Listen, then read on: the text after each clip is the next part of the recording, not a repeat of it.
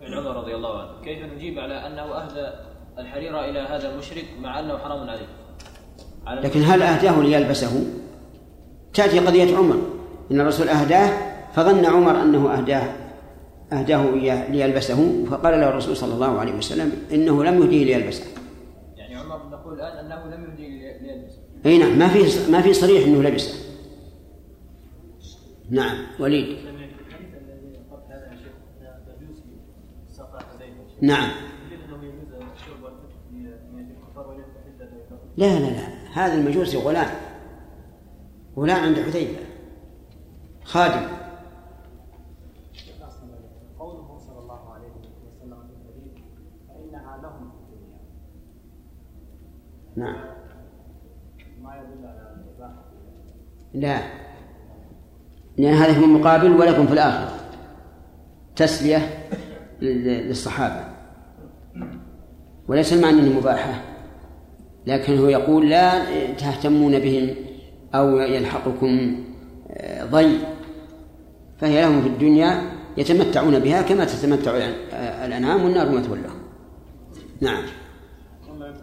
هدية إلى الكافر غير القريب اقرأ سورة ما في سورة الممتحنة لا ينهاكم الله عن الذين لم يقاتلوكم الدين ولم يخرجوكم من دياركم أن تبروهم وتقسطوا إليهم إن الله يحب المقسطين. ثلاثة. طيب. وحدثنا ابن نمير قال حدثنا أبي حاء وحدثنا أبو بكر بن أبي شيبة قال حدثنا أبو أسامة حاء وحدثنا محمد بن أبي بكر المقدمي قال حدثنا يحيى بن سعيد كلهم عن عبيد الله حاء وحدثني سويد بن سعيد قال حدثنا حفص بن ميسرة عن موسى بن عقبة كلاهما عن نافع عن ابن عمر رضي الله عنهما عن النبي صلى الله عليه وسلم بنحو حديث مالك. وحدثنا شيبان بن فروخ قال حدثنا جرير بن حازم قال حدثنا نافع عن ابن عمر رضي الله عنهما قال رأى عمر رضي الله عنه عقاردا التميمي التميمي التميمي يقيم بالسوق حلة سيرا وكان رجلا يغشى الملوك ويصيب وكان. وكان رجلا يغشى الملوك نعم. ويصيب منهم. فقال عمر يا رسول الله إني رأيت عطاردا يقيم في السوق حلة سيرا فلو اشتريتها فلبستها لوفود العرب إذا قدموا عليك وأظنه قال ولبستها يوم الجمعة. فقال له رسول الله صلى الله عليه وسلم إنما يلبس الحرير في الدنيا من لا خلاق له في الآخرة. فلما كان بعد ذلك أتي رسول الله صلى الله عليه وسلم بحلل سيراء فبعث إلى عمر بحلة وبعث إلى أسامة بن زيد بحلة وأعطى علي بن أبي طالب حلة وقال شققها خمرا بين نسائك. قال فجاء عمر بحلته يحملها فقال يا رسول الله بعثت إلي بهذه وقد قلت بالأمس في حلة عطارد ما قلت. فقال إني لم أبعث بها إليك لتلبسها ولكني بعثت بها إليك لتصيب بها. وأما أسامة فراح في حلته فنظر إليه رسول الله صلى الله عليه وسلم نظرا عرف أن رسول الله صلى الله عليه وسلم قد أنكر ما صنع. فقال يا رسول الله ما تنظر إلي فأنت بعثت إلي بها؟ فقال إني لم أبعث إليك لتلبسها. ولكني بعثت بها إليك لتشققها خمرا بين نسائك. نعم. وحدثني أبو الطاهر وحرملة بن يحيى واللفظ لحرملة. قال أخبرنا ابن وهب. قال أخبرني لو قال قائل مثلا في هذا إشكال وهو أن النبي صلى الله عليه وعلى آله وسلم لم يبين لهم أن المراد أن يشققوها خمرا بين النساء. وتأخير البيان عن وقت الحاجة خلاف البلاغ. فالجواب أنه لما كان هذا معلوما أعني أن الحرير محرم على الرجال اكتفى النبي صلى الله عليه وعلى آله وسلم بما كان معلوما وأنه لا يريد أن يلبسوها. وكيف يريد أن يلبسوها وهو قد أنكر ذلك بالأمس؟ وهذا واضح. وإلا لقائل يقول لماذا لم يبين له؟ والجواب ما سمعت أن الأمر واضح وكان من من الأصل أنه لما أعطاهم إياها صرفوها في وجه مباح نعم سليم كأن عمر رضي الله عنه فهم الرسول صلى الله عليه وسلم انه رجع اليه وقال انك حرمتها بنفس. إيه؟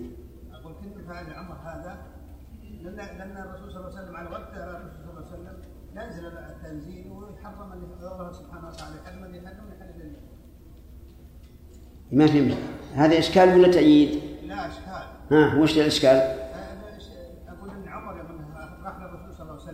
كانه كأنه يعني طمعا من جاي تحليل للحرير يوم قال امس حرم عليها أمس وهداها اليوم له أشكل عليه مثل ما يشكل على أي واحد من الناس.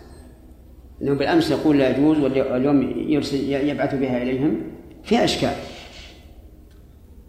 لأن يا شيخ وقت الرسول صلى الله عليه وسلم. هو نعم هو وقت التشريع لكن هل إن عمر رضي الله عنه كان يظن أنه نسخ الحكم؟ لا بس بيسأل ليش؟ هل الرسول خا خا التحريم خاص به؟ تحريم الحرير أو على كل حال هو أشكل عليه الأمر ولا يلزم من هذا أن يكون ظن النسخ. نعم. نعم. إهداء القرآن الكريم أو ترجمته إهداء القرآن الكريم نعم. أو ترجمته للكافر أما الترجمة فلا بأس لأنها عبارة عن معنى.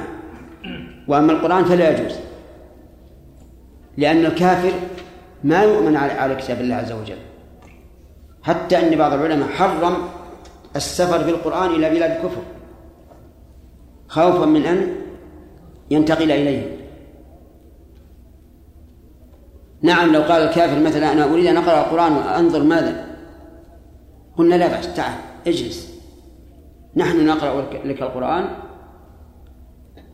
وتسمع. نعم. معظم المصاحف المترجمة معانيها يوجد فيها القرآن نصا كاملا. إي. فكيف يكون الوضع؟ لا هذا ما يصير. واللي أنا وجدت بعض التراجم ما فيها قرآن.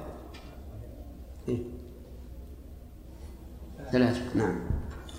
وحدثني أبو الطاهر وحرملة بن يحيى واللفظ لحرملة قال أخبرنا ابن وهب قال أخبرني يونس عن ابن شهاب قال حدثني سالم بن عبد الله أن عبد الله بن عمر رضي الله عنهما قال وجد عمر بن الخطاب رضي الله عنه حلة من استبرق تباع بالسوق فأخذها فأتى بها رسول الله صلى الله عليه وسلم فقال يا رسول الله ابتع هذه فتجمل بها للعيد وللوفد.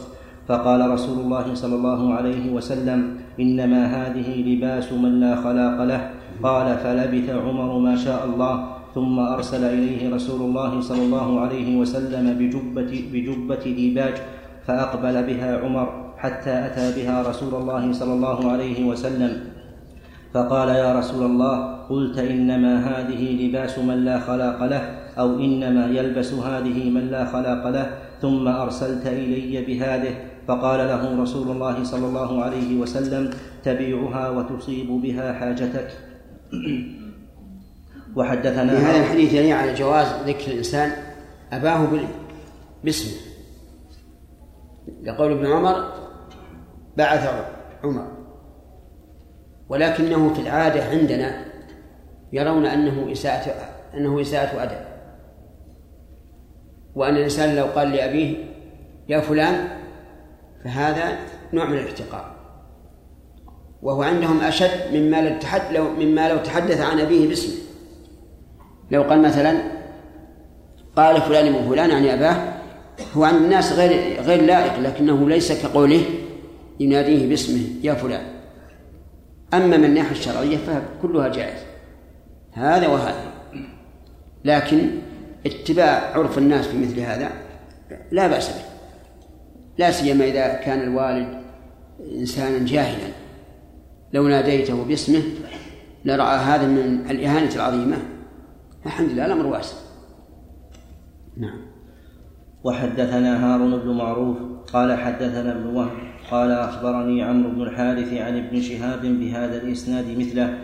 حدثني زهير بن حرب قال حدثنا يحيى بن سعيد عن شعبة قال أخبرني أبو بكر بن حفص عن سالم عن ابن عمر رضي الله عنهما أن عمر رضي الله عنه رأى على رجل من آل عطارد قباء من ديباج أو حرير فقال لرسول الله فقال لرسول الله صلى الله عليه وسلم لو اشتريته فقال إنما يلبس هذا من لا خلاق له فأهدي إلى رسول الله صلى الله عليه وسلم حلة حلة سيراء فأرسل بها إلي. قال قلت أرسلت بها إلي وقد سمعتك قلت فيها ما قلت. قال إنما بعثت بها إليك لتستمتع بها. وحدثني ابن نمير قال حدثنا روح قال حدثنا شعبة قال حدثنا أبو بكر بن حفص عن سالم بن, عن سالم بن عبد الله بن عمر عن أبيه أن عمر بن الخطاب رضي الله عنه رأى على رجل من آل عطارد بمثل حديث يحيى بن سعيد غير أنه قال إنما بعثت بها إليك لتنتفع بها ولم أبعث بها إليك لتلبسها. حدثني محمد بن المثنى قال حدثنا عبد الصمد قال سمعت أبي يحدث قال حدثني يحيى بن أبي إسحاق قال قال لي سالم بن عبد الله في الاستبرق قال قلت ما غل ما غلظ ما غلظ من الديباج وخشن منه. فقال سمعت عبد الله بن عمر يقول رأى عمر رضي الله عنه على رجل حلة من استبرق فأتى بها النبي صلى الله عليه وسلم فذكر نحو حديثهم غير أنه قال فقلت إنما بعثت بها إليك لتصيب بها مالا. حدثنا يحيى بن يحيى قال أخبرنا خالد بن عبد الله عن عبد الملك عن عبد الله مولى أسماء بنت أبي بكر وكان خال وكان خال ولدي عطاء قال أرسلتني أسماء إلى عبد الله بن عمر فقالت بلغني أنك تحرم أشياء ثلاثة العلم في الثوب وميثره الأرجوان وصوم رجب كله فقال لي عبد الله أما ما ذكرت من رجب فكيف بمن يصوم الأبد؟ وأما ما ذكرت من العلم في الثوب فإني سمعت عمر بن الخطاب يقول سمعت رسول الله صلى الله عليه وسلم يقول إنما يلبس الحرير من لا خلاق له فخفت أن يكون العلم منه.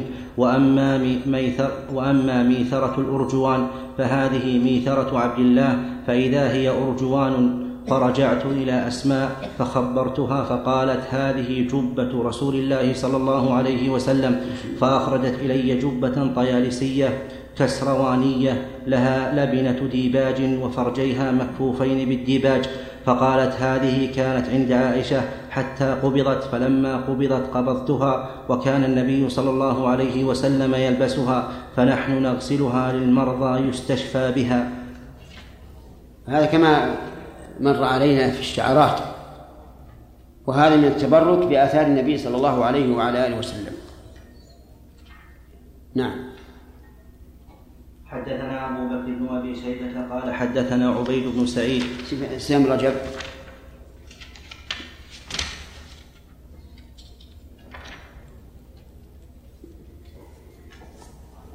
قال رحمه الله أما جواب ابن عمر في صوم رجب فإنكار منه لما بلغها عنه من تحريمه وإخبار بأنه يصوم رجبا كله وأنه يصوم الأبد والمراد بالأبد ما سوى أيام العيدين أيام العيدين والتشريق وهذا مذهبه ومذهب وهذا مذهبه ومذهب أبيه عمر بن الخطاب وعائشة وأبي طلحة وغيرهم من سلف الأمة ومذهب الشافعي وغيره من ومذهب الشافعي وغيره من العلماء أنه لا وغيره؟ غيره. نعم ومذهب الشافعي وغيره من العلماء أنه لا يكره صوم الدهر وقد سبقت المسألة في كتاب الصيام مع شرح الأحاديث الواردة من الطرفين.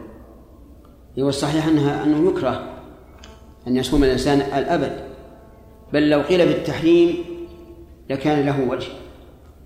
و و وذلك أن النبي صلى الله عليه وعلى آله وسلم منع عبد الله بن عمرو بن العاص أن يصوم الدهر. ولما ذكر له صيام داود قال أطيق أفضل من ذلك قال لا أفضل من ذلك.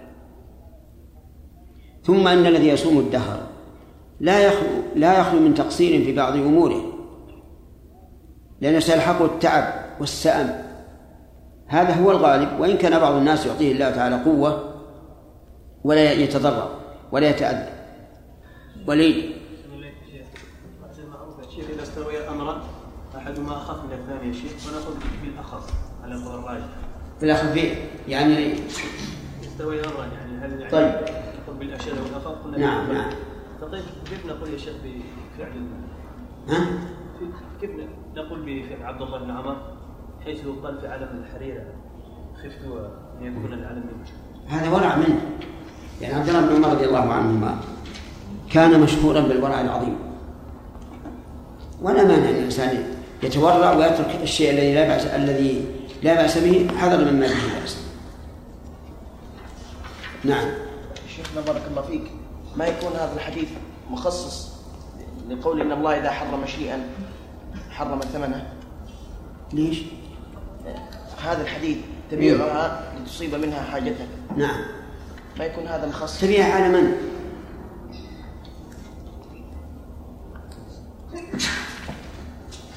كل على من؟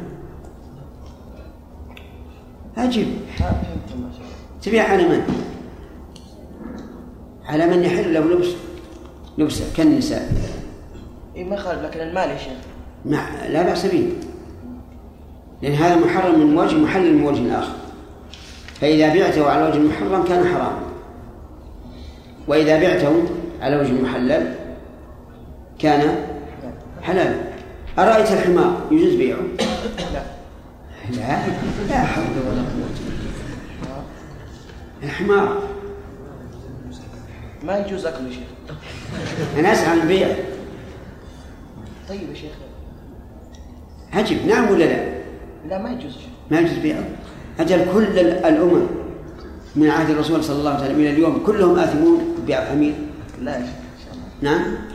يجوز إن شاء الله. رجعت طيب. يجوز إذا اشتراه لمنفعته المباحة وهي أن يستعمله للركوب وحمل المتاع وما أشبه هذا. لكن لو أنه اشتراه ليأكله حرام ولا ما حرام؟ عجيب. نعم حرام. هذه. نعم. كونه تستمتع بها. نعم. هل يستفاد منها أن يجوز اتخاذ الحرير؟ نعم. اتخاذ الحرير للزينة إيش؟ هل يستفاد منه أنه يجوز اتخاذ الحرير للزينة؟ ما هو ظاهر ما هو ما هو ظاهر تعليق ولا نعم؟ عندك التعليق مثلا؟ لا ما يدل على هذا نعم. شيخ أحسن الله عليك حكم استعمال ملاعق الفضة هل هو نفس حكم الآنية الفضة؟ أي نعم نعم. يحرم على الإنسان أن أن يأكل بملاعق الفضة. سليم والله عنك يا شيخ أن- آه، بالنسبة لصيام صيام التطوع يا شيخ. من أهل العلم من قال إنه لا ينبغي الدوام عليها يا شيخ يتركها بعض الأحيان. ومن أهل العلم وش؟ مثل صيام البيض هذا البيض اي نعم. يقول لك لو يتركها احيان حسن لأنها تصير إذا مداوم عليها يجعلها منزله الفريضه وبعضهم يداوم على عليها. إيه. ماذا تقول في قول الرسول صلى الله عليه وسلم أحب العمل إلى الله أدومه وإن قل. ومن العين على أحسنت.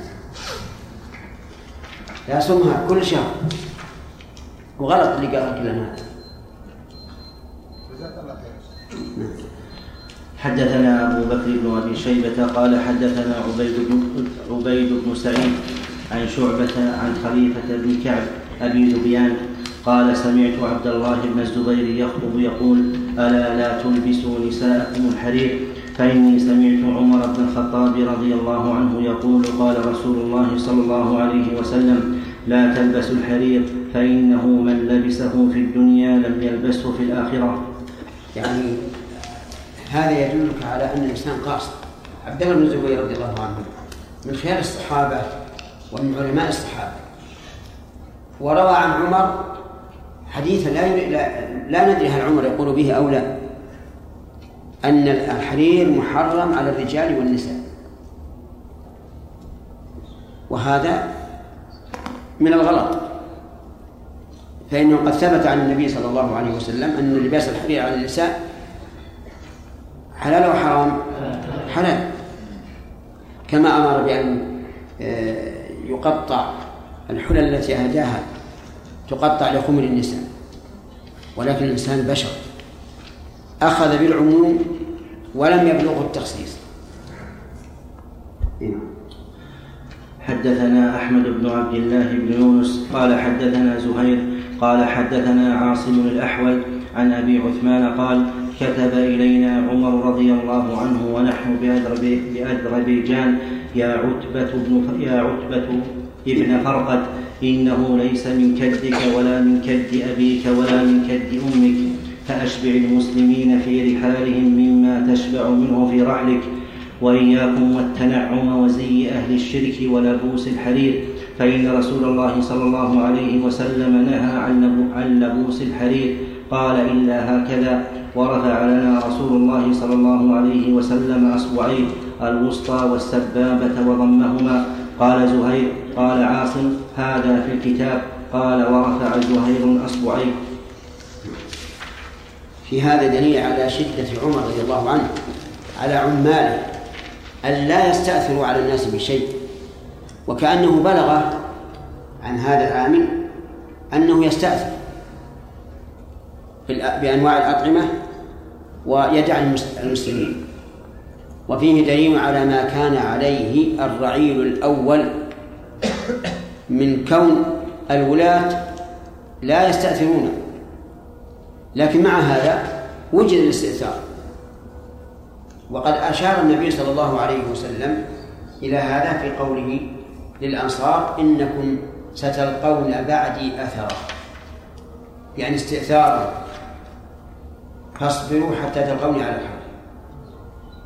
عمر رضي الله عنه في عام الرمادة قحط المطر وأجدبت الأرض وصار صارت الأرض كالرماد ما فيها شجر ولا شيء.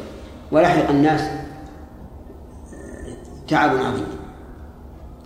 أبى أن يأكل إلا الخبز مؤتدما بالخل ولا يأكل اللحم ولا غيره. حتى تغير وجهه. لما تغير أكله. وقال لا يمكن. أن يشبع عمر والناس جياع رضي الله عنه. وبذلك ملك القلوب وملك الأرض. فنسأل الله سبحانه وتعالى أن يوفق ولاة أمور المسلمين لسلوك طريق هؤلاء. إنه على كل شيء قدير. نعم. قول شيخ الإسلام قياس الذهب على الحديد نعم. مع نعم. أشكل عليه مع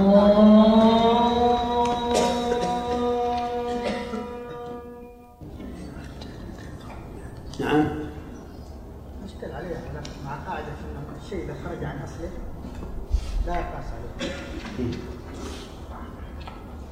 لأن الحرير خرج عن أصله وهو التحريم الأصل فجاز أربعة أصابع شيخ الإسلام رحمه الله يقول إن النبي صلى الله عليه وسلم قارن بين الحرير والذهب. وقال أحل لإناث أمتي وحرم على ذكورها. فما يثبت به حكم الحرير يثبت في حكم الذهب. لأن النبي صلى الله عليه وسلم قرن بينهما. ويقول أن السجف الذي يكون على المشالح إن صح أن هذا التطريز من الذهب تابع وليس مستقلا والمحرم الاستقلال كالخاتم وما أشبهه. فلذلك ما زال العلماء يقرون هذا ويرون أنه لا بأس به. نعم. نعم لأن الشيخ الأكل والشرب قلنا أنه يعني قرينا في كتاب الله ففي باب الصيام قلنا إذا الرجل إذا كان في يده إناء وأذن مؤذن لا يقاس الأكل على الشرب مع أنه مقترنان. نعم نعم أي نعم. ما يضر هذا؟ الفرق بينهم أن هذا جاء الرسول جعل حكم الذهب والفضة واحد وهنا فرق بين الأكل والشرب. من؟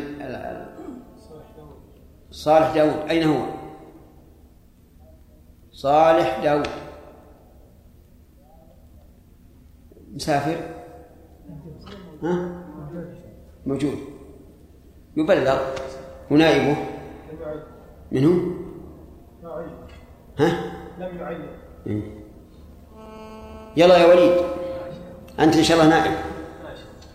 سبحان سم بالله. بسم الله الرحمن الرحيم الحمد لله رب العالمين. وصلى الله وسلم وبارك على عبده ورسوله نبينا محمد وعلى آله وأصحابه وأتباعه بإحسان إلى يوم الدين. قال الإمام مسلم رحمه الله تعالى في كتاب اللباس والزينة في باب تحريم الذهب والحرير على الرجال وإباحته للنساء. حدثني زهير بن حرب قال حدثنا جرير بن حميد قال حدثنا جرير بن عبد الحميد حاء وحدثنا ابن نمير قال حدثنا حفص بن غياث كلاهما عن عاصم بهذا الإسناد عن النبي صلى الله عليه وسلم في الحرير بمثله. وحدثنا ابن أبي شيبة وهو عثمان وإسحاق بن إبراهيم الحنظلي كلاهما عن جرير واللفظ لإسحاق. قال أخبرنا جرير عن سليمان التيمي عن أبي عثمان قال كنا مع عتبة بن فرقد فجاءنا كتاب عمر رضي الله عنه أن رسول الله صلى الله عليه وسلم قال لا يلبس الحرير إلا من ليس له منه شيء في الآخرة إلا هكذا. وقال أبو عثمان بأصبعيه اللتين تليان الإبهام فرأيتهما أز فرأيتهما أزرر أزرار الطيالسة حين رأيت الطيالسة حدثنا محمد بن عبد الأعلى قال حدثنا المعتمر عن أبيه قال حدثنا أبو عثمان. كيف؟ تفسير هذا.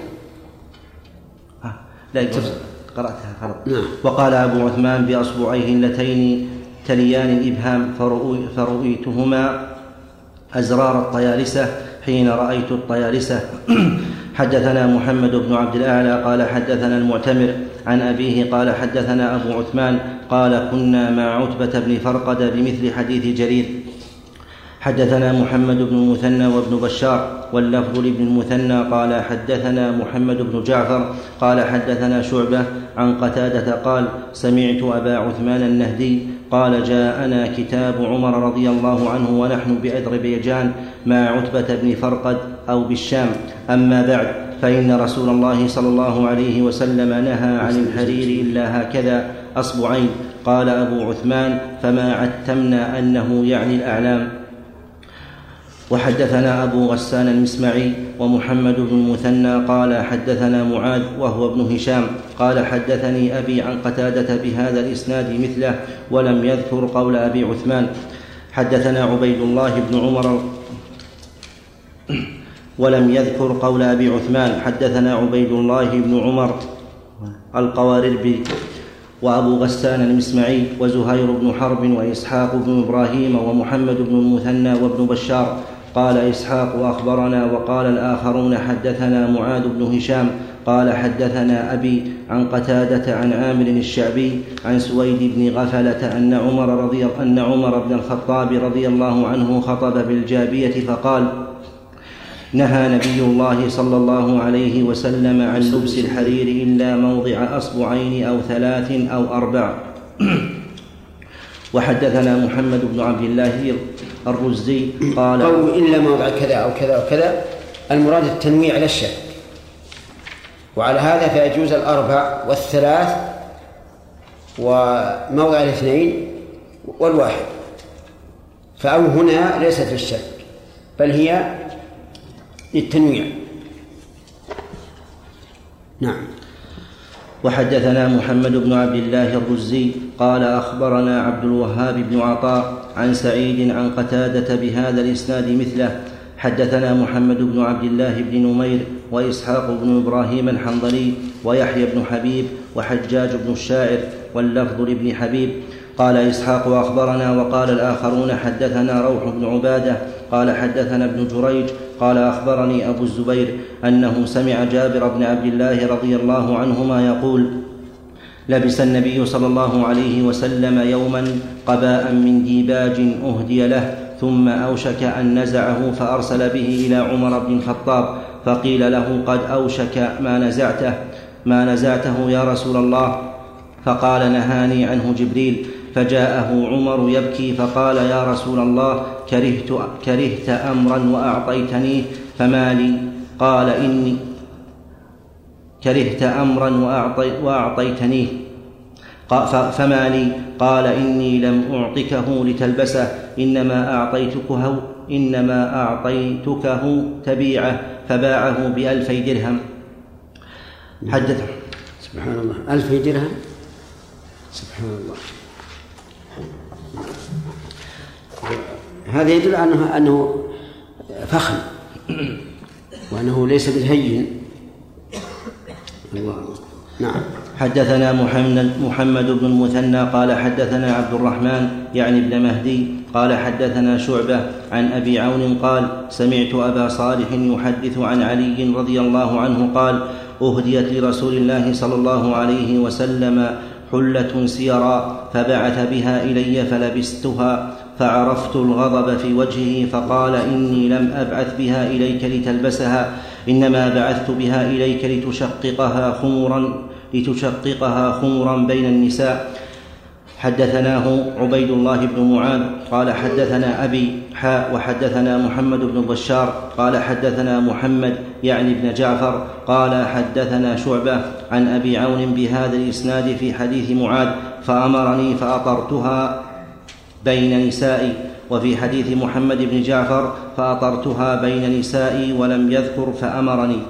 وحدثنا أبو بكر بن أبي شيبة وأبو كريب وزهير بن حرب واللفظ لزهير. قال أبو كريب أخبرنا وقال الآخران حدثنا وكيع عن مسعر عن, عن أبي عون الثقفي عن أبي صالح الحنفي عن علي رضي الله عنه أن أكيدر أن أكيدر دومة دومة أهدى إلى النبي صلى الله عليه وسلم ثوب حرير فأعطاه عليا فقال شققه خمرا بين الفواطم وقال أبو بكر وأبو كريب بين النسوة حدثنا أبو بكر بن أبي شيبة قال حدثنا غندر عن شعبة عن عبد الملك بن ميسرة عن زيد بن وهب عن علي بن أبي طالب رضي الله عنه قال كساني رسول الله صلى الله عليه وسلم حلة سيراء فخرجت فيها فرأيت الغضب في وجهه قال فشققتها بين نسائي. وحدثنا شيبان بن فروخ وأبو كامل واللفظ لأبي كامل قال حدثنا أبو عوانة عن عبد الرحمن بن الأصم عن أنس بن مالك رضي الله عنه قال بعث رسول الله صلى الله عليه وسلم إلى عمر بجبة سندس فقال عمر بعثت بها إلي وقد قلت فيها ما قلت. قال قال إني لم أبعث بها إليك لتلبسها وإنما بعثت بها إليك لتنتفع بثمنها. حدثنا أبو بكر بن أبي شيبة وزهير بن حرب قال حدثنا إسماعيل وهو ابن علية عن عبد العزيز بن صهيب عن أنس رضي الله عنه قال قال رسول الله صلى الله عليه وسلم من لبس الحرير في الدنيا لم يلبسه في الآخرة. وحدثنا إبراهيم بن موسى الرازي قال أخبرنا شعيب بن إسحاق الدمشقي عن الأوزاعي هذا من الوعيد. من الوعيد على أن من لبسه في الدنيا لم يلبسه في الآخرة. فيكون لبسه من كبائر الذنوب. وهل المعنى أنه لا يدخل الجنة لأن من لبس لأن من دخل الجنة فلباسهم فيها حرير؟ أو المعنى أنه يدخل الجنة ولكن يحرم من هذا النوع من اللباس. الثاني هو الأظهر. وذلك لأن لبس الحرير ليس ردة حتى يمنع من دخول الجنة. فإن قال قائل هل هذا من من الأمور التي تحت المشيئة؟ إن شاء الله تعالى عفى عنه. فالجواب نعم. هو من من الذنوب التي تحت المشيئة. لو شاء الله تعالى لعفى عنه. فإذا قال قائل وإذا لم يعفو عنه ودخل الجنة وحرم من هذا اللباس فهل يتطلع إلى أن يؤذن له بلبسه؟ فالجواب أن هذا ليس لنا فيه علم.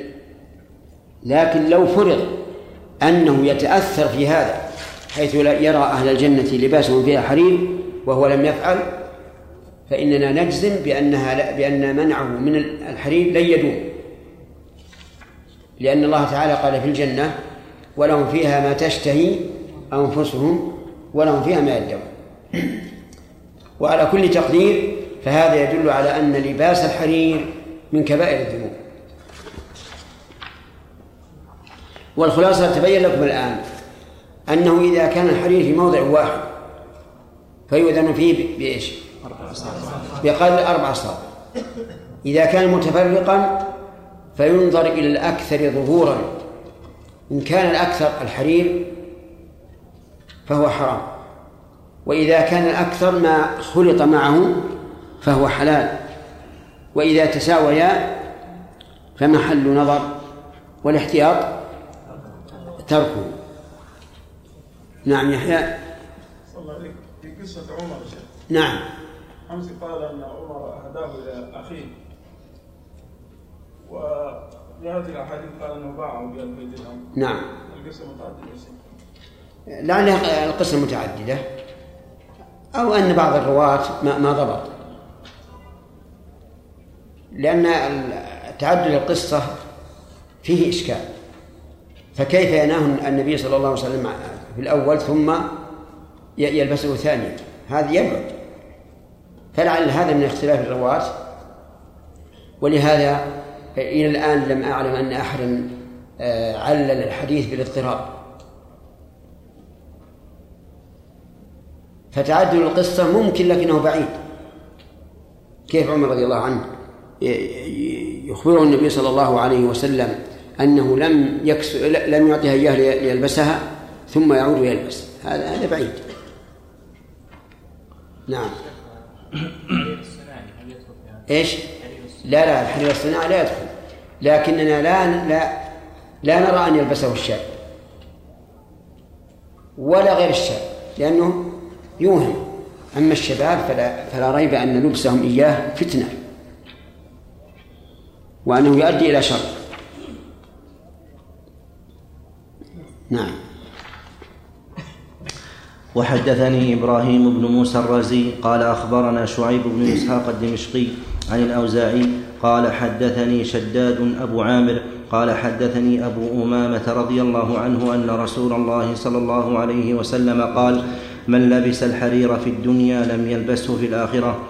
حدثنا قتيبة بن سعيد قال حدثنا ليث عن يزيد بن أبي حبيب عن أبي الخير عن عقبة بن عامر رضي الله عنه أنه قال أهدي لرسول الله صلى الله عليه وسلم فروج حرير فلبسه ثم صلى فيه ثم انصرف فنزعه نزعا شديدا كالبكارة كالب كالكاره له ثم قال لا ينبغي هذا للمتقين.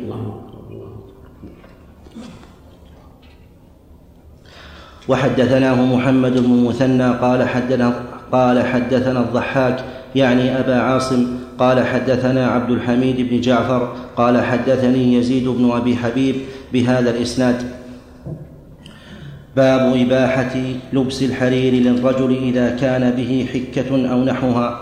حدثنا أبو كريب قال حدثنا وحدثنا أبو كريب محمد بن العلاء قال حدثنا أبو أسامة عن سعيد بن أبي عروبة قال حدثنا قتادة أن أنس بن مالك رضي الله عنه أنبأهم أن رسول الله صلى الله عليه وسلم رخص لعبد الرحمن بن عوف والزبير بن العوام في القمص الحرير في القمص الحرير في السفر من حكة كانت بهما أو وجع كان بهما. أو وجع هذا الشك. والغالب أن الحكة هي التي يلبس من أجل الحرير لأن الحرير بارد ولين ولطيف فيخفف حرارة الحساسية. وقوله في سفر ليس هذا بقيد لكنه بيان للواقع. فيحل هذا في الحضر والسفر إذا دعت الحاجة إليه. نعم. وحدثناه أبو بكر بن أبي شيبة قال حدثنا محمد بن بشر قال حدثنا سعيد بهذا الإسناد ولم يذكر في السفر. وسعره يقولون ليس بحرير فهل هذا يعني حرير؟ لا لا يجوز. وكونه رخيصا لا يدل على أنه ليس بحرير لأنه ربما يبيعه رخيص لأجل أن يصفي ويأتي بسلعة أخرى. أهل المعرفة يقول أن ثمنه يدل على أنه ليس بحرير حسب كلامك. المهم إذا قال البائع إنه حرير وقال أهل الخبرة ليس بحرير فالقول قول أهل الخبرة لأن البائع قد يقول هكذا من أجل أن يشترى منه. نعم. بسم الله الرحمن الرحيم. الحمد لله رب العالمين. صلى الله وسلم وبارك على عبده ورسوله نبينا محمد وعلى آله وأصحابه أجمعين. قال الإمام مسلم رحمه الله تعالى في كتاب اللباس والزينة في باب إباحة لبس الحرير للرجل إذا كان به حكة. وحدثناه أبو بكر بن أبي شيبة قال حدثنا وكيع عن شعبة عن قتادة عن أنس رضي الله عنه قال رخص رسول الله صلى الله عليه وسلم أو رخص الزبير بن العوام وعبد الرحمن بن عوف في لبس الحرير لحكة كانت بهما. وحدثناه محمد بن المثنى وابن بشار. قال حدثنا محمد بن جعفر. قال حدثنا شعبة. قال حدثنا شعبة بهذا الإسناد مثله. وحدثني زهير بن حرب. قال حدثنا عفان. قال حدثنا همام قال حدثنا قتادة أن انسا رضي الله عنه أخبره أن عبد الرحمن بن عوف والزبير بن العوام شكوا إلى رسول الله صلى الله عليه وسلم القمل فرخص لهما في قمص الحرير في غزاة لهما. باب النهي عن لبس الرجل الثوب المعصفر. حدثنا محمد بن المثنى قال حدثنا معاذ بن هشام قال حدثني أبي عن يحيى قال حدثني محمد بن إبراهيم بن الحارث أن ابن معدان أخبره أن جبير بن نفير أخبره أن عبد الله بن عمرو بن العاص أخبره. قال رأى رسول الله صلى الله عليه وسلم علي ثوبين معصفرين فقال إن هذه من ثياب الكفار فلا تلبسها. وحدثنا زهير بن حرب قال حدثنا يزيد بن هارون قال أخبرنا هشام حاء وحدثنا أبو بكر بن أبي شيبة قال حدثنا وكيع عن علي بن المبارك كلاهما عن يحيى بن أبي كثير بهذا الإسناد وقال عن خالد بن معدان حدثنا داود بن رشيد قال حدثنا عمر بن أيوب الموصلي قال حدثنا إبراهيم بن نافع عن سليمان الأحول عن طاووس عن عبد الله بن عمرو رضي الله عنهما قال رأى النبي صلى الله عليه وسلم علي ثوبين معصفرين فقال أأمك, أأمك أمرتك بهذا؟ قلت أغسل أغسلهما. قال بل أحرقهما. حدثنا يحيى بن يحيى. قال قرأت على مالك عن نافع عن إبراهيم بن عبد الله بن حنين عن أبيه عن علي بن أبي طالب رضي الله عنه أن رسول الله صلى الله عليه وسلم نهى عن لبس القسي والمعصفر وعن تختم الذهب وعن قراءة القرآن في الركوع.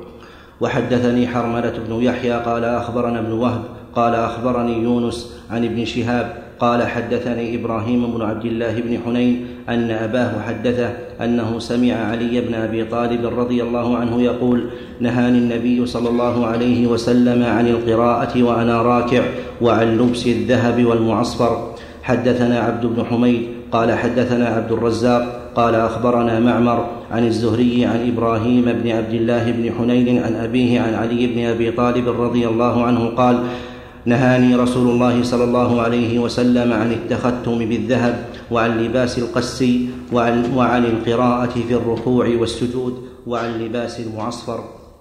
هذا الباب فيه النهي عن لبس المعصفر وعلله النبي صلى الله عليه وسلم بأن ذلك من لباس الكفار. ونحن منهيون عن التشبه بهم. لقول النبي صلى الله عليه وعلى آله وسلم من تشبه بقوم فهو منهم. قال العلماء فهو منهم في هذه الخصلة التي تشبه بها. وقال بعضهم فهو منهم في الظاهر وإن لم يكن منهم في الباطن.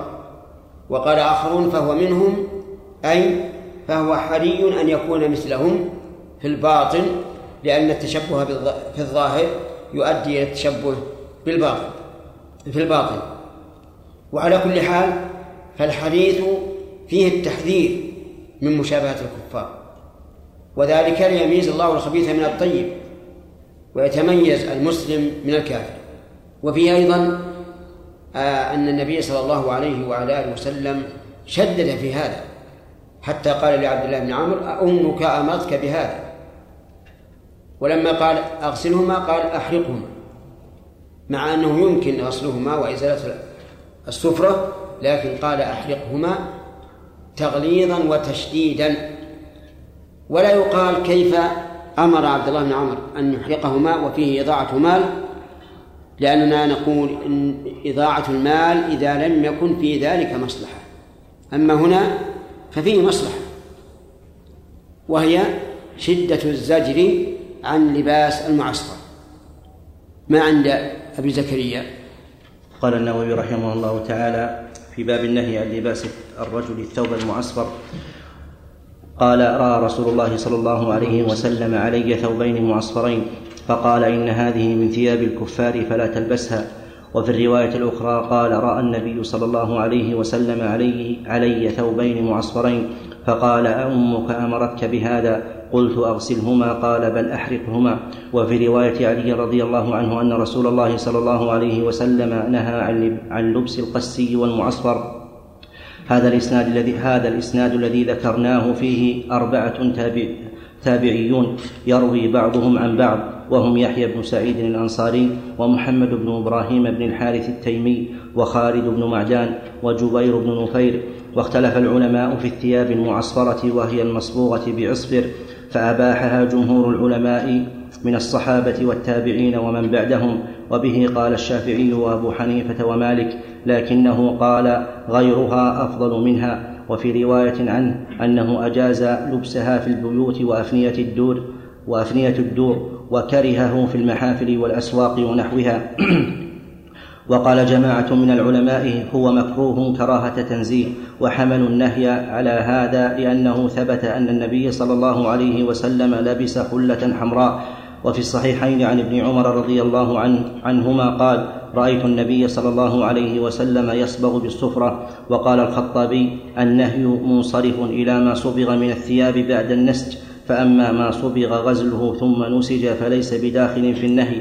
وحمل بعض العلماء النهي هنا على على المحرم بالحج أو العمرة ليكون موافقا لحديث ابن عمر رضي الله عنهما. نهى المحرم نهي المحرم أن يلبس ثوبا مسه ورس أو زعفران. وأما البيهقي رضي الله عنه فأتقن المسألة فقال فقال في كتابه معرفة السنن نهى الشافعي الرجل عن المزعفر وأباح المعصفر. قال الشافعي وإنما رخصت في المعصفر لأني لم أجد أحدا يحكي عن النبي صلى الله عليه وسلم النهي عنه.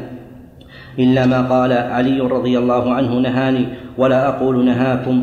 قال البيهقي وقد جاءت أحاديث تدل على النهي تدل على النهي على النهي على العموم. ثم ذكر حديث عبد الله بن عمرو بن العاص هذا الذي ذكره مسلم. ثم أحاديث أخر ثم قال ولو بلغت هذه الأحاديث الشافعية لقال بها إن شاء الله. ثم ذكر بإسناده ما صح عن الشافعي أنه قال إذا كان حديث النبي صلى الله عليه وسلم خلاف قولي فاعملوا بالحديث ودعوا قولي. وفي رواية فهو مذهبي قال الشافعي قال البيهقي قال الشافعي وأنهى الرجل الحلال بكل حال أن يتزعفر قال وآمره إذا تزعفر أن يغسله. قال البيهقي فتبع السنة في المزعفر فمتابعتها في المعصفر أولى. قال وقد, وقد كره المعصفر بعض السلف. وبه قال أبو عبد الله الحليمي من أصحابنا ورخص به جماعة والسنة أولى بالاتباع. والله أعلم. لا شك أن القول بالإباحة يحمل إذا وقع من الأئمة على عدم بلوغ ذلك إليه والأمر واضح. أنه في المعصفر والمزعفر من باب أولى. وقول من قال إن غيره أولى لا يتلائم مع الحديث. وكون النبي صلى الله وكون النبي صلى الله عليه وسلم شدد في هذا. واحتجاج من أباحه بأن النبي صلى الله عليه وعلى آله وسلم لبس حلة حمراء. جوابه أن معناه أن أعلامها حمر. يعني خطوطة. وليست كلها حمراء وليست كلها حمراء. وهذا جواب واضح وسديد. فالصواب أن المعصفر دائر بين الكراهة والتحريم.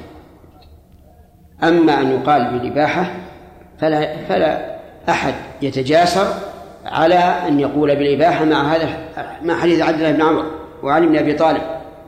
ولهذا قال البيهقي رحمه الله لو أن الشافعي بلغه هذا الحديث لقال به. والشافعي رحمه الله قد فوض العلماء تفويضا تاما على أنهم إذا وجدوا الحديث يخالف قوله فليأخذوا بالحديث. وفوضهم ان أن يجعلوه مذهبا له. قال فهو مذهبي. وهذا لا شك هو الواجب على كل مسلم. إذا فالصواب أن ذلك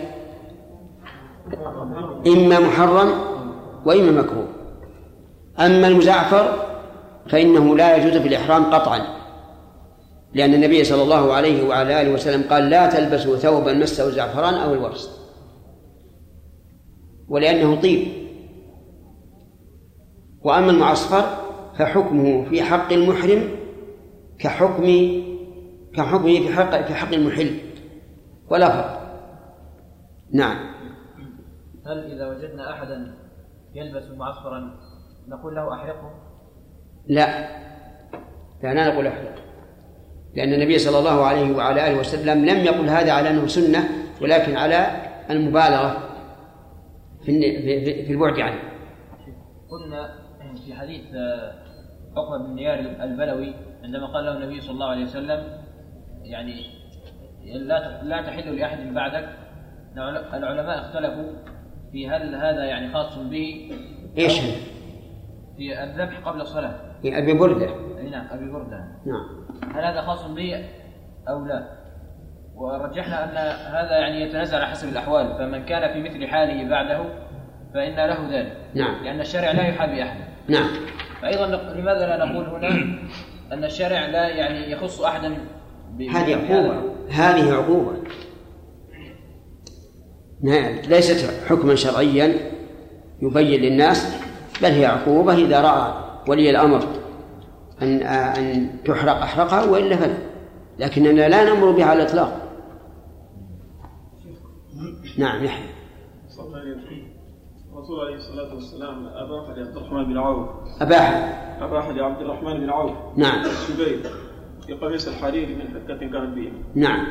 هل يعني إذا أحس الإنسان حكة لكنها خفيفة يجوز له أن يلبسها؟ لا الحكة العادية ما يجوز. لكن حكة مرض. يعني مثل مثل الجرى. نسأل الله العافية. هذه إذا لبس الحرير فإنه يبرد هذه الحكة ويخففها. ما يسمى بالحساسية. بعض الناس يعني بس الحساسية هذا تلقى في في جزء من البدن. نعم. ضبط المعسكر نعم. ضبط المعسكر الممنوع إيش؟ لفظه. إيش معناه؟ مثلا ضبط هذا ها؟ ضبطه. إي نعم. الآن تجد بعض الثياب أصفر جدا وبعضها يقول إنه ملون. الظاهر أن الملون هذا ما يدخل في الحديث بمعنى أنه إذا كان فيه لون أصفر ولون أحمر ولون أسود ما يدخل في الحديث. اذا إن المراد إذا كان كاملا. نعم. باب فضل لباس ثياب الحبرة. حدثنا هداب بن خالد قال حدثنا همام قال حدثنا قتادة قال قلنا لأنس بن مالك رضي الله عنه أي اللباس كان أحب إلى رسول الله صلى الله عليه وسلم أو أعجب إلى رسول الله صلى الله عليه وسلم؟ قال الحبره حدثنا محمد بن المثنى. قال حدثنا معاذ بن هشام. قال حدثني أبي عن قتادة عن أنس رضي الله عنه قال كان أحب الثياب إلى رسول الله صلى الله عليه وسلم الحبره انتهى الباب. نعم.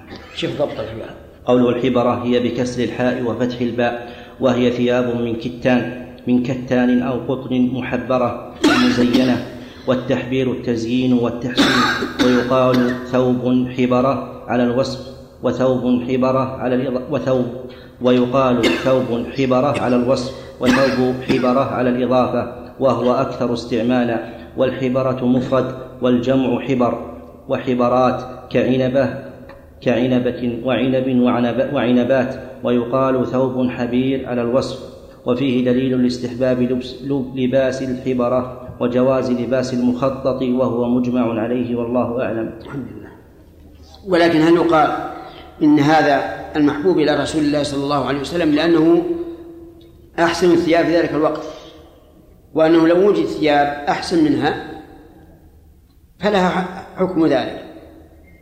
هذا هو الذي يظهر. لأن لأن مثل اللباس نوعا وكيفية وكمية يرجع فيه إلى العادة والعرف. آدم. إيه؟ ما هذه ترجع إلى الخبرة.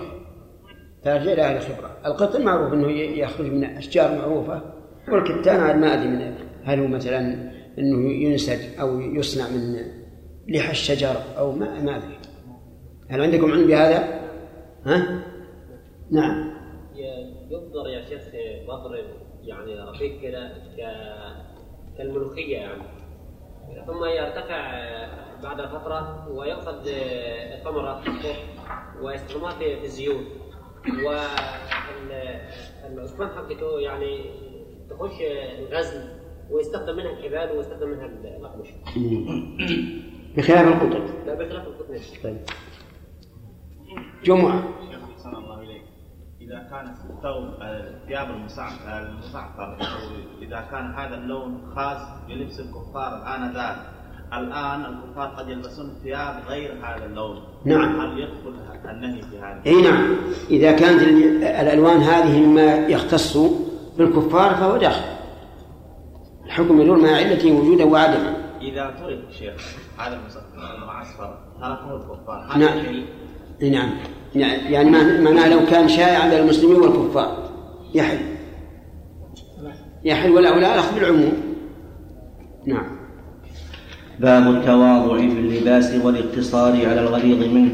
حدثنا شيبان بن فروخ قال حدثنا سليمان بن المغيرة قال حدثنا حميد عن أبي بردة رضي الله عنه قال دخلت على عائشة رضي الله عنها فأخرجت إلينا إزارا غليظا مما يصنع باليمن وكساء من التي يسمونها الملبدة قالت فأقسمت بالله إن رسول الله صلى الله عليه وسلم قبض في هذين الثوبين. الله حدثني علي بن حجر السعدي ومحمد بن حاتم ويعقوب بن إبراهيم جميعا عن ابن علية قال ابن حجر حدثنا إسماعيل عن أيوب عن حميد بن هلال عن أبي بردة رضي الله عنه قال أخرجت إلينا عائشة إزارا وكساء ملبدا فقالت في هذا قبض رسول الله صلى الله عليه وسلم.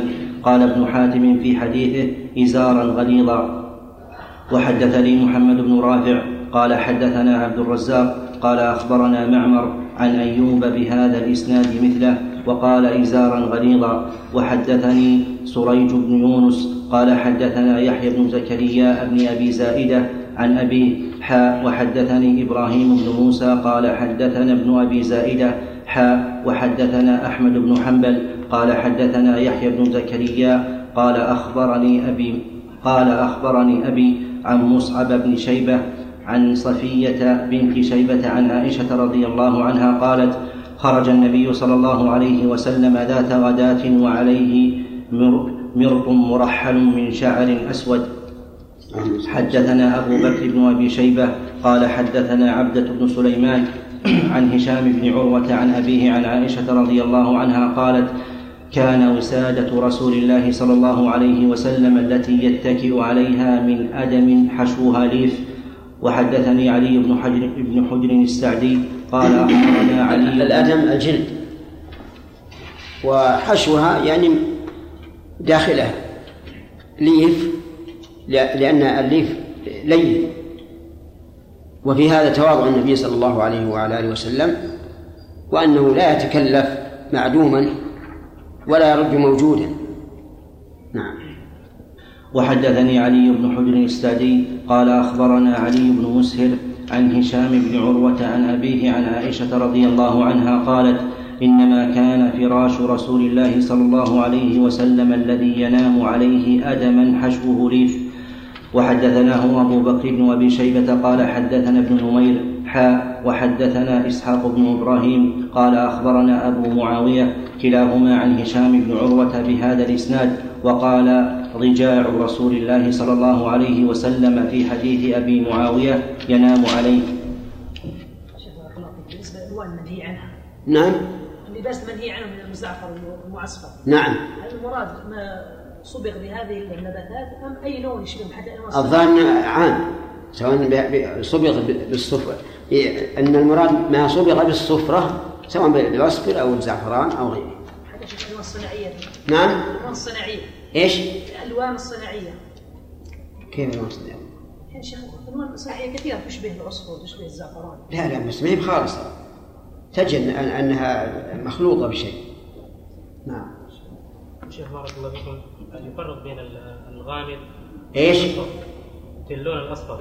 إذا غلبت الصفرة على البياض فهو فهو هو. نعم.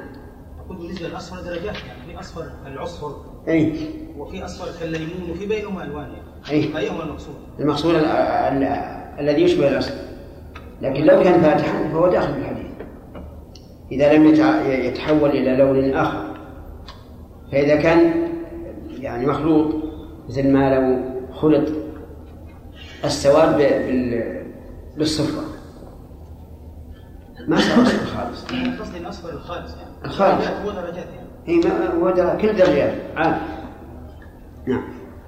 باب جواز اتخاذ الأنماط.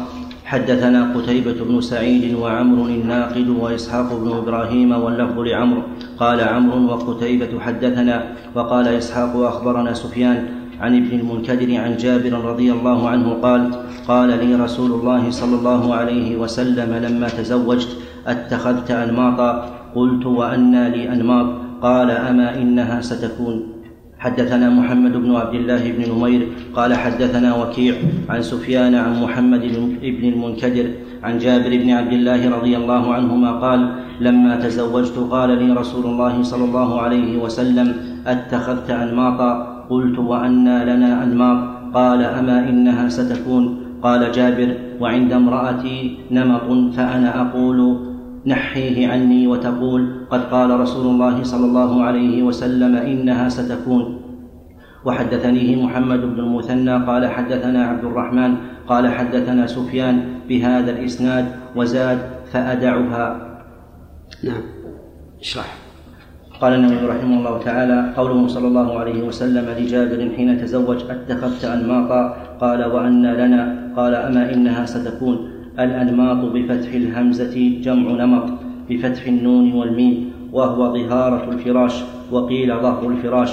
ويطلق أيضا على بساط لطيف له خمل يجعل على الهودج وقد يجعل سترا. ومنه حديث عائشة الذي ذكره مسلم بعد هذا في باب الصور قالت فأخذت نمطا فسترته على الباب. والمراد في حديث جابر هو النوع الأول وفيه جواز اتخاذ الأنماط إذا لم تكن من حرير وفيه معجزة ظاهرة بإخباره بها وكانت كما أخبر. قوله عن جابر نحي قوله نحيه عني أي أخرجيه من بيتي. كأنه كرهه كراهة تنزيه لأنه من زينة من زينة الدنيا وملهياتها والله أعلم. يعني كأنه نوع من ال- ال- الفراش رقيق لين. ولكن قال ما انها ستكون وكان واحتجت امرأته عليه بقول النبي صلى الله عليه وعلى آله وسلم فيستفاد من هذا أنه لا بأس إذا حصل مجادلة بين الرجل وامرأته أن تحتج عليه بالحديث أو القرآن. نعم. باب كراهة ما زاد على الحاجة من الفراش واللباس. حدثنا أبو الطاهر أحمد بن عمرو بن سرح قال أخبرنا ابن وهب قال حدثني أبو هانئ أنه سمع أبا عبد الرحمن يقول عن جابر رضي الله عن جابر بن عبد الله رضي الله عنهما أن رسول الله صلى الله عليه وسلم قال له فراش للرجل وفراش لامرأته والثالث للضيف والرابع للشيطان. كان فيه التحذير عما زاد عن الحاجة. والحاجة نوعان حاجة دائمة وحاجة طارئة.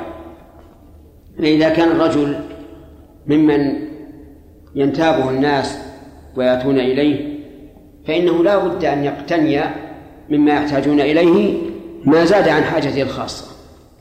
ولا يقال إن هذا للشيطان بل يدخل في حديث الضيف.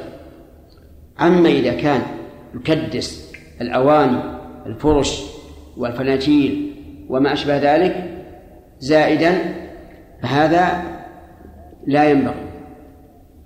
لكن إذا كان بعض الأشياء يتخذ للزينة واستعماله قليل أو معدوم فهل يدخل في هذا؟ أو يقال إن هذا من الحاجات والناس لهم أغراض فيما جعله الله لهم من الأموال. هذا هو الظاهر. وربما يقول قائل إن النبي صلى الله عليه وعلى آله وسلم تحدث عن عن الناس في عهده حتى لا يتكلف الناس ما لا يطيقون. وأنه الله وأن الله إذا وسع على العباد فليتوسعوا. وهذا عندي والله أعلم أقرب. إن الله كما جاء في الحديث إن الله وسع عليكم فوسعوا. فلكل مقام مقال.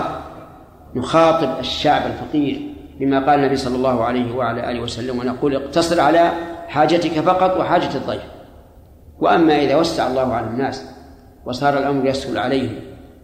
فأظن إن شاء الله لا يضر. شيخ أحسن الله إليك. إذا قلنا هذا الشيخ قسمنا الحكم بين أن يكون الرجل فقير فنقول له أكثر من الفروش ونقول فقير فنقول أكثر؟ أكثر من الفروش. إذا كان فقيرا وإذا كان غني. غنيا. أي نعم. إذا كان فقيرا نقول له يعني قلل من الفروش. وهكذا نقول الآن. غير الفروش. نقول يجب على الإنسان أن يكون إنفاقه بقدر حاله فمثلا قد يكون هذا الشيء إسرافا في حق شخص وليس إسرافا في حق آخر. حسب حاله. ألا نقول الرجل الكريم الفقير قد يكون كريم الغني فيستضيف أكثر مما يستضيف. لا هذا نقول لا تفعل. لأن هذا المضياف وإذا كان فقير غالبا يلحقه الديون فننهاه عن هذا. والغني البخيل الذي لا يستضيف أحدا.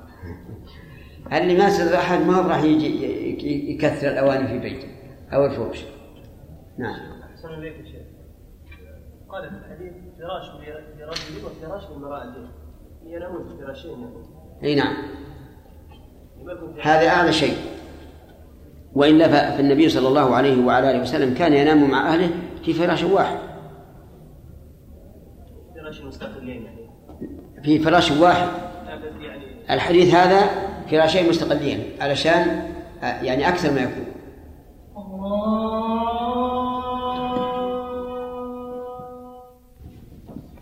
نعم بسم الله بسم الله الرحمن الرحيم الحمد لله رب العالمين وصلى الله وسلم وبارك على عبده ورسوله نبينا محمد وعلى آله وأصحابه أجمعين. قال الإمام مسلم رحمه الله تعالى في كتاب اللباس والزينة. باب تحريم جر الثوب خيلاء وبيان حد ما يجوز ما يجوز ادخاؤه إليه وما يستحب. حدثنا يحيى بن يحيى قال قرأت على مالك عن نافع عن نافع وعبد الله بن دينار وزيد بن أسلم كلهم يخبره عن ابن عمر رضي الله عنهما. أن رسول الله صلى الله عليه وسلم قال لا ينظر الله إلى من جر ثوبه خيلاء قال النبي صلى الله عليه وعلى آله وسلم لا ينظر الله إلى من جر ثوبه خيلا النظر نوعان نظر عام وهو إحاطة الله تبارك وتعالى بكل شيء رؤية حقيقية. فهذا شامل والنظر نظر رأفة ورحمة وهذا هو المراد بهذا الحديث. أي لا ينظر إليه نظر رأفة ورحمة. وقول من جر ثوبه خيلا الثوب يشمل السراويل والإزار والقميص والرداء والعباس. وقوله خيلا أي تعاظما وترفعا. وهذا القيد يدل على أنه إذا جره لغير الخيلاء فإنه لا يثبت له هذه لا تثبت له هذه هذه العقوبة. لكن له عقوبة أخرى وهي ما ثبت في الصحيح أن ما أسفل من الكعبين ففي النار. فيكون ما أسفل, ما أسفل من الكعبين في النار سواء كان خيلاء أو غير خيلاء. وبهذا يبطل تقييد من قال إنه لا يحرم أن يجر ثوبه لغير الخيلاء. وذلك لأنه لا يمكن تقييد هذا المطلق بذاك المقيد. لماذا لا يمكن؟ لأن العمل مختلف والجزاء مختلف. وإذا اختلف السبب والحكم فإنه لا يجوز أن يقيد أحدهما بالآخر. وهذا بالاتفاق. وعليه فيقال ما نزل عن الكعبين. إما أن يكون خيلاء فعقوبته أن الله لا ينظر إليه. وفي حديث أبي ذر رضي الله عنه أن النبي صلى الله عليه وعلى آله وسلم قال ثلاثة لا يكلمهم الله يوم القيامة ولا ينظر إليهم ولا يزكيهم ولهم عذاب أليم. قالوا من هم يا رسول الله؟ خابوا وخسروا. قال المسبل والمنان والمنفق سلعته بالحلف الكاذب. وهذا فيه زيادة وهو نفي الكلام ونفي التزكية. أما الثاني الذي نزل قميصه عن الكعبين ولكنه لغير الخيلاء فهذا الحديث فيه أنه يعذب ما أسفل من الكعبين ففي النار. فإن قال قائل هل يعذب هذا الجزء الذي حصلت به المعصية فقط أو يعذب كل الجسم؟ فالجواب يعذب ما حصلت به المخالفة فقط. فإن قال قائل كيف يكون هذا؟ قلنا كان. هذا كلام النبي صلى الله عليه وعلى آله وسلم. ولما توضأ الناس وهم في سفر وقصروا في غسل الأرجل. قال صلى الله عليه وعلى آله وسلم ويل للأعقاب من النار. ويل للأعقاب من النار. فتكون يكون عذاب النار على إيش؟ على العقاب فقط. ولا مانع لأن الجزاء من جنس العمل. حدثنا أبو بكر بن أبي شيبة قال حدثنا عبد الله بن نمير وأبو أسامة حاء وحدثنا ابن نمير قال حدثنا أبي حاء وحدثنا محمد بن مثنى وعبد الله بن سعيد قال حدثنا يحيى وهو كلهم عن عبيد الله حاء وحدثنا أبو الربيع وأبو كامل قال حدثنا حماد حاء وحدثني زهير بن حرب قال حدثنا إسماعيل كلاهما عن أيوب حاء وحدثنا قتيبة وابن رمح عن الليث بن سعد حاء وحدثنا هارون الأيلي قال حدثنا ابن وهب قال حدثني أسامة كل هؤلاء عن نافع عن ابن عمر رضي الله عنهما عن النبي صلى الله عليه وسلم بمثل حديث مالك وزادوا فيه يوم القيامة. وحدثني أبو الطاهر قال أخبرنا عبد الله بن وهب قال أخبرني عمر بن محمد عن أبيه وسالم بن عبد الله ونافع عن عبد الله بن عمر رضي الله عنهما أن رسول الله صلى الله عليه وسلم قال إن الذي يجر ثيابه من الخيلاء لا ينظر الله لا ينظر الله إليه يوم القيامة. وحدثنا أبو بكر بن أبي شيبة. وهذا عام يجر ثيابه من الخيلاء فيشمل كما ذكرنا كل ثوب. من الإزار والقميص والسراويل والعباءة نعم. وحدثنا أبو بكر بن أبي شيبة قال حدثنا علي بن مسهر عن الشيباني. حاء وحدثنا ابن المثنى قال حدثنا محمد بن جعفر قال حدثنا شعبة كلاهما عن محارب بن دثار وجبلة بن سحيم عن ابن عمر رضي الله عنهما عن النبي صلى الله عليه وسلم بمثل حديثهم. وحدثنا ابن نمير قال حدثنا أبي قال حدثنا حنظلة قال سمعت سالما عن ابن عمر رضي الله عنهما قال قال رسول الله صلى الله عليه وسلم من جر ثوبه من الخيلاء لم ينظر الله إليه يوم القيامة. وحدثنا ابن نمير قال حدثنا إسحاق بن سليمان قال حدثنا حنظلة بن أبي سفيان قال سمعت سالما قال سمعت ابن عمر رضي الله عنهما يقول سمعت رسول الله صلى الله عليه وسلم يقول مثله غير أنه قال ثيابه. وحدثنا محمد بن المثنى قال حدثنا محمد بن جعفر قال حدثنا شعبة قال سمعت مسلم مسلم ابن يناق يحدث عن ابن عمر رضي الله عنهما أنه رأى رجلا يجر إزاره فقال ممن أنت؟ فانتسب له. فإذا رجل من بني ليث فعرفه ابن عمر قال سمعت رسول الله صلى الله عليه وسلم بأذني هاتين يقول من جر إزاره لا يريد بذلك إلا المخيلة فإن الله لا ينظر إليه يوم القيامة. وحدثنا ابن نمير قال حدثني أبي قال حدثنا أبي قال حدثنا عبد الملك يعني ابن أبي سليمان حاء وحدثنا عبيد الله بن معاذ قال حدثنا أبي قال حدثنا أبو يونس حاء وحدثنا ابن أبي خلف قال حدثنا يحيى بن أبي بكير قال حدثني إبراهيم يعني ابن نافع كلهم عن مسلم عن مسلم بن يناق عن ابن عمر رضي الله عنهما عن النبي صلى الله عليه وسلم بمثله غير أن في حديث أبي يونس عن, عن أبي مسلم أبي الحسن وفي روايتهم جميعا من جر إزاره ولم يقولوا ثوبه. وحدثني محمد بن حاتم وهارون بن عبد الله وابن أبي خلف وألفاظهم متقاربة.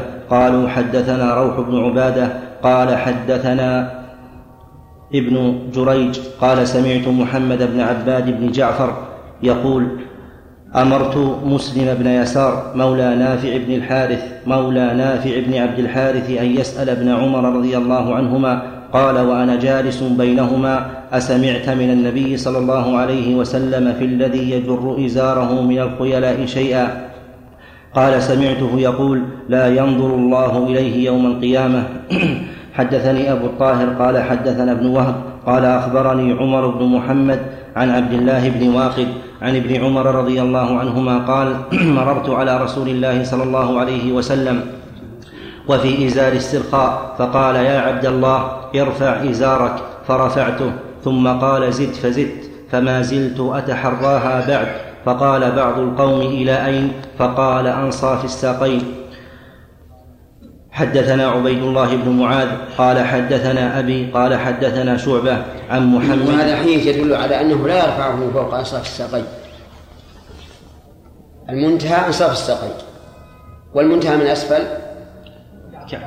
الكعبان فما بينهما سنة. نعم. حدثنا عبيد الله بن معاذ قال حدثنا أبي قال حدثنا شعبة عن محمد وهو ابن زياد قال سمعت أبا هريرة رضي الله عنه ورأى رجلا يجر إزاره فجعل يضرب الأرض برجله وهو أمير على البحرين وهو يقول جاء الأمير جاء الأمير. قال رسول الله صلى الله عليه وسلم إن الله لا ينظر إلى من يجر إزاره بطرا. حدثنا محمد بن بشار قال حدثنا محمد يعني ابن جعفر حاء وحدثناه ابن المثنى قال حدثنا ابن أبي عدي كلاهما عن شعبة بهذا الإسناد. وفي حديث ابن جعفر كان مروان يستخلف أبا هريرة. وفي حديث ابن المثنى كان كان مروان؟ كان مروان يستخلف أبا هريرة. نعم. وفي حديث ابن المثنى كان أبو هريرة يستخلف على المدينة. كان أبو هريرة يستخلف على المدينة. نعم. أحسن الله عليك هل الإسبال فقط في أسفل الإسبال؟ هل يكون في أسفل الثوب فقط؟ نعم. هذا السنة جاءت بهذا لكن ذكر الشيخ الإسلام رحمه الله أنه يكون في كل شيء حتى في توسيع الكم وتطويل الكم وتكبير العمامة. كل ما زاد عن العادة تفاخرا وتعاليا فإنه داخل في الحديث.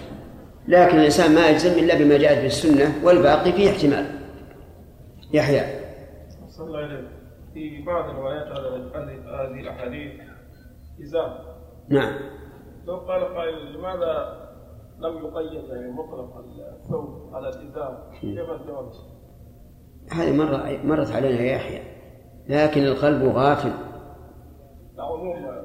قاعدة إذا وجد إذا ذكر أحد أفراد العام بحكم يطابق العام فهذا لا يدل على التخصيص. نص على هذا الأصوليون ومن من نص عليه الشيخ الشنقيطي رحمه الله في تفسيره. فالذي قال إزارة والذي قال ثوبه لا يتعارضان لأن الحكم واحد. نعم.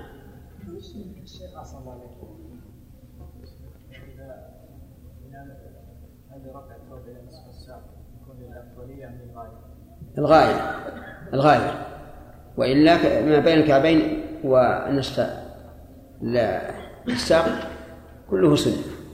ولهذا قال أبو بكر إن أحد الشق يزال يسترخي علي إلا أن أتعاهده. وهذا يدل على أن على أن إزاره قريب من الكعب. لأنه لو كان رفيعا لكان لو لو استرخى بدت تصور المسألة. تبدو عورته. فكونه مثلا تسترخي حتى يصل الأرض يدل على أنه رضي الله عنه كان قمي... كان إزاره قريبا من الكعبين. نعم. باب تحريم التبختر في المشي مع إعجابه بثيابه. مع مع مع إعجابه بثيابه. حدثنا عبد الرحمن بن سلام الجمحي. قال حدثنا الربيع يعني ابن مسلم عن محمد بن زياد عن أبي هريرة رضي الله عنه عن النبي صلى الله عليه وسلم قال بينما رجل يمشي قد أعجبته جمته وبرداه إذ خسف به الأرض فهو يتجلجل في الأرض حتى تقوم الساعة. نسأل الله العافية. نعوذ بالله هنا سؤال. هل هذا الرجل مات وعذب بالتجلجل إلى قيم الساعة؟ أو أنه بقي حيا لأنه قد يتجلجل فيها بعد أن خسف به.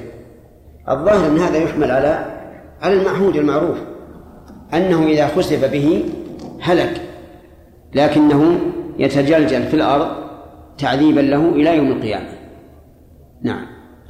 وحدثنا عبيد الله بن معاذ قال حدثنا أبي حاء وحدثنا محمد بن بشار عن محمد بن جعفر حاء وحدثنا محمد بن المثنى قال حدثنا ابن أبي عدي قالوا جميعا حدثنا شعبة عن محمد بن زياد عن أبي هريرة رضي الله عنه عن النبي صلى الله عليه وسلم في هذا. حدثنا قتيبة بن سعيد قال حدثنا المغيرة يعني الحزامي عن أبي الزناد عن الأعرج عن أبي هريرة رضي الله عنه أن رسول الله صلى الله عليه وسلم قال بينما رجل يتبختر يمشي في برديه قد أعجبته نفسه فخسف الله به الأرض فهو يتجلجل فيها إلى يوم القيامة. وحدثنا محمد بن رافع قال حدثنا عبد الرزاق قال أخبرنا معمر عن همام بن منبه قال هذا ما حدثنا أبو هريرة رضي الله عنه عن النبي عن رسول الله صلى الله عليه وسلم فذكر أحاديث منها. وقال رسول الله صلى الله عليه وسلم بينما رجل يتبختر في بردين ثم ذكر بمثله. حدثنا أبو بكر بن أبي شيبة قال حدثنا عفان قال حدثنا حماد بن سلمة عن ثابت عن أبي رافع عن أبي هريرة رضي الله عنه قال سمعت رسول الله صلى الله عليه وسلم يقول إن رجلا ممن كان قبلكم يتبختر في حلة ثم ذكر مثل حديثه. ظاهر الحديث هذا أنه إذا كان يتبختر فيها وإن لم تكن آه، آه، يعني نازلة إلى أسفل. ما دام يتبختر ويتمايل في مشيته ويتعاظم في نفسه فهذا شر. وجزاؤه أن الله خسف به. وهل قال النبي صلى الله عليه وعلى آله وسلم هذا ليحدثنا بهذه الحادثة أو ليحذرنا أن نفعل مثلها؟ الثاني بلا شك. وإلا لكانت لكان مجرد مجرد الخبر قليل الفائدة. نعم. البلدة التي يستغرب فيها من يلبس إلى أنصاف الساقين. هل يقال لا يلبس إلى أنصاف الساقين؟ نعم نرى أنه لا يلبس إلى أنصاف الساقين. ما دام السنة أنصاف الساقين إلى الكعبين وأهل البلد هؤلاء لا يعرفون إلا أنه يكون قريبا من الكعبين فليلبس مثلهم. لأن هذا أولى من أن يشمت به وأولى من أن يساء به الظن. وما دام الأمر واسعا فلا تحجي نفسك. نعم. أحسن الله إليكم. في بعض البلاد في ملابس خاصة يلبسه الوجهان للناس. هذا الملابس يعني غالب ما يلبسه. فيه تبختر في المشي والإعجاب به بحيث أنه يعني لباس زينة تحته آه، قميص وهو بفوق وفي أطرافه وسعة يسمونه عندهم قرنبوبو قرنبوبو عندنا اي نعم. قرنبوبو يعني إيه؟ يعني اسم هذا اللباس. يعني كبير جدا ووسع بحيث أنه يوصل امتداد اليدين من كل طرف ثم يرفعونه يعني يجمعونه جمعا. يا شيخ هذا الملابس يعني عامة هو ملابس الناس في البلاد. على الواحد يعني يستطيع الواحد يلبسه ان يقصره من تحت حتى لا يكون إلى الأسفل. لكن عادة هم يقطعونه إلى طويل إلى أصابع اليدين امتدادا. ثم يردونه على الكتف. ثم الكتف. على كل حال هذا شيء بالقلب. ما دام يتبختر وهذه اللبسة تعتبر عند الناس يعني لباس زينة كبيرة يدخل في الحديث. ما يلبس لا يلبسها ولا يعدله إذا كانت عنده الآن يعدلها. لعلك تريد فيها أنا رأيت في في مكة أناس أكمامهم واسعة من على الجنب وناس على الكتف هم هم؟ لا ليس هذا ثوب واحد هو ثوبين. ثوب تحت مثل هذا. قميص. هكذا. ثم فوق. ثوب ثاني بفوق إيه هذا هو اللي فوق. اي فوق ويجمعونه أطرافه. ثم إذا تضلع وصل إلى الأرض. يجمعونه مرة ثانية. لكن ما هو هذا هذا عندهم خيلاء؟ ولا عادي؟ لا يستعمل خيلاء وقد يلبسه عامة الناس لأنه يختلف لكن هذا اللباس أعلى اللباس عندهم. اسمه قرندو؟ قرنبوب ها؟ القرنبوب القرنبوب إي نعم. قيدها لنا لجل أحد يسأل عنه ولا شيء؟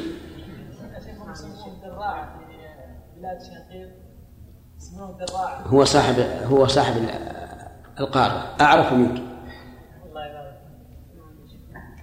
نعم. نعم. شيخ يستدل علينا بعض أهل البدع بكلام الإمام النووي في الحاشية بأنه ذكر هو والشافعي أن هذه الأحاديث كلها قيدت بالخيلاء. نعم. هذا من جهة. ويستدلون علينا أيضا من جهة ثانية أنه قال ما زاد عن الكعبين. إذا كان للخيلاء فهو محرم وإلا فهو مكروه كراهة تنزيه وهذا مذكور في الحاشية. وش المكروه؟ المطلوب يعني وش المكروه كراهة تنزيه؟ ما نزل عن الكعبين إن لم يكن للخيلاء نعم. فهو مكروه كراهة تنزيه طيب والوعيد؟ والوعيد؟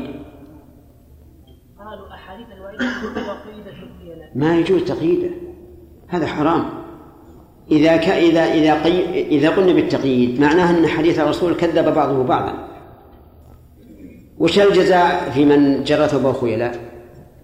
أن الله لا ينظر إليه ولا يزكيه ولو عذاب أليم وهذا غير الجزاء في من نزل عن الكعبين الجزاء في من نزل عن الكعبين هو أنه في النار فقط يعذب في النار بقدر ما نزل فإذا حملنا على هذا على هذا معناه أن أحد الخبرين كاذب لأنه جعل جزاء هذا شيء والجزاء هذا شيء آخر. أفهمت الآن ولا لا؟ فهمت؟ أي نعم. يلا صادق. نعم.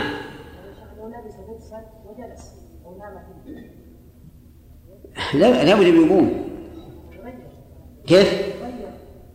يعني معناه إنه اتخذ ثوبا واسعا علشان يبي ينام يكون يشمل جميع البدن عن البرد مثلا. هذا ليس فيه شيء ليس فيه شيء.